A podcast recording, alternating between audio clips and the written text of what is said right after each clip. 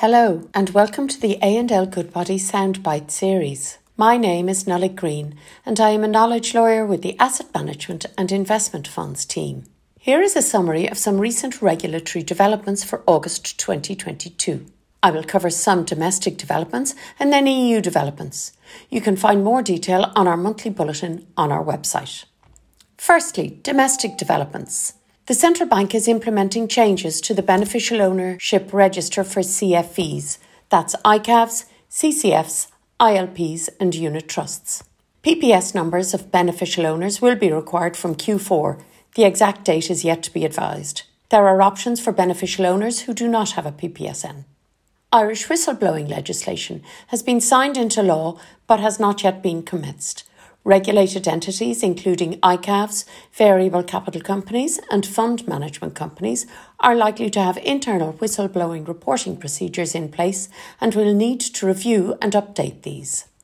The bulletin also looks at IMF recommendations to the central bank on oversight of investment funds and special purpose entities.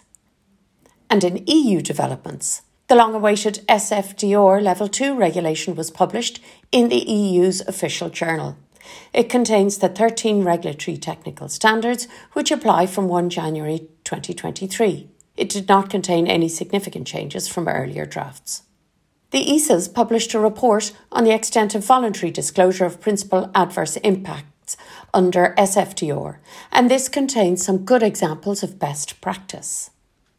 ESMA published updated Q&As for UCITS and AIFMD dealing with delegation, depositories and reconciliations.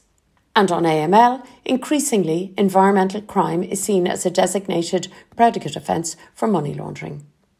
And that's our August summary. We hope you find it helpful. My email address is ngreene at algoodbody.com. That's N G R E E N E at A L G O O D B O D Y dot com.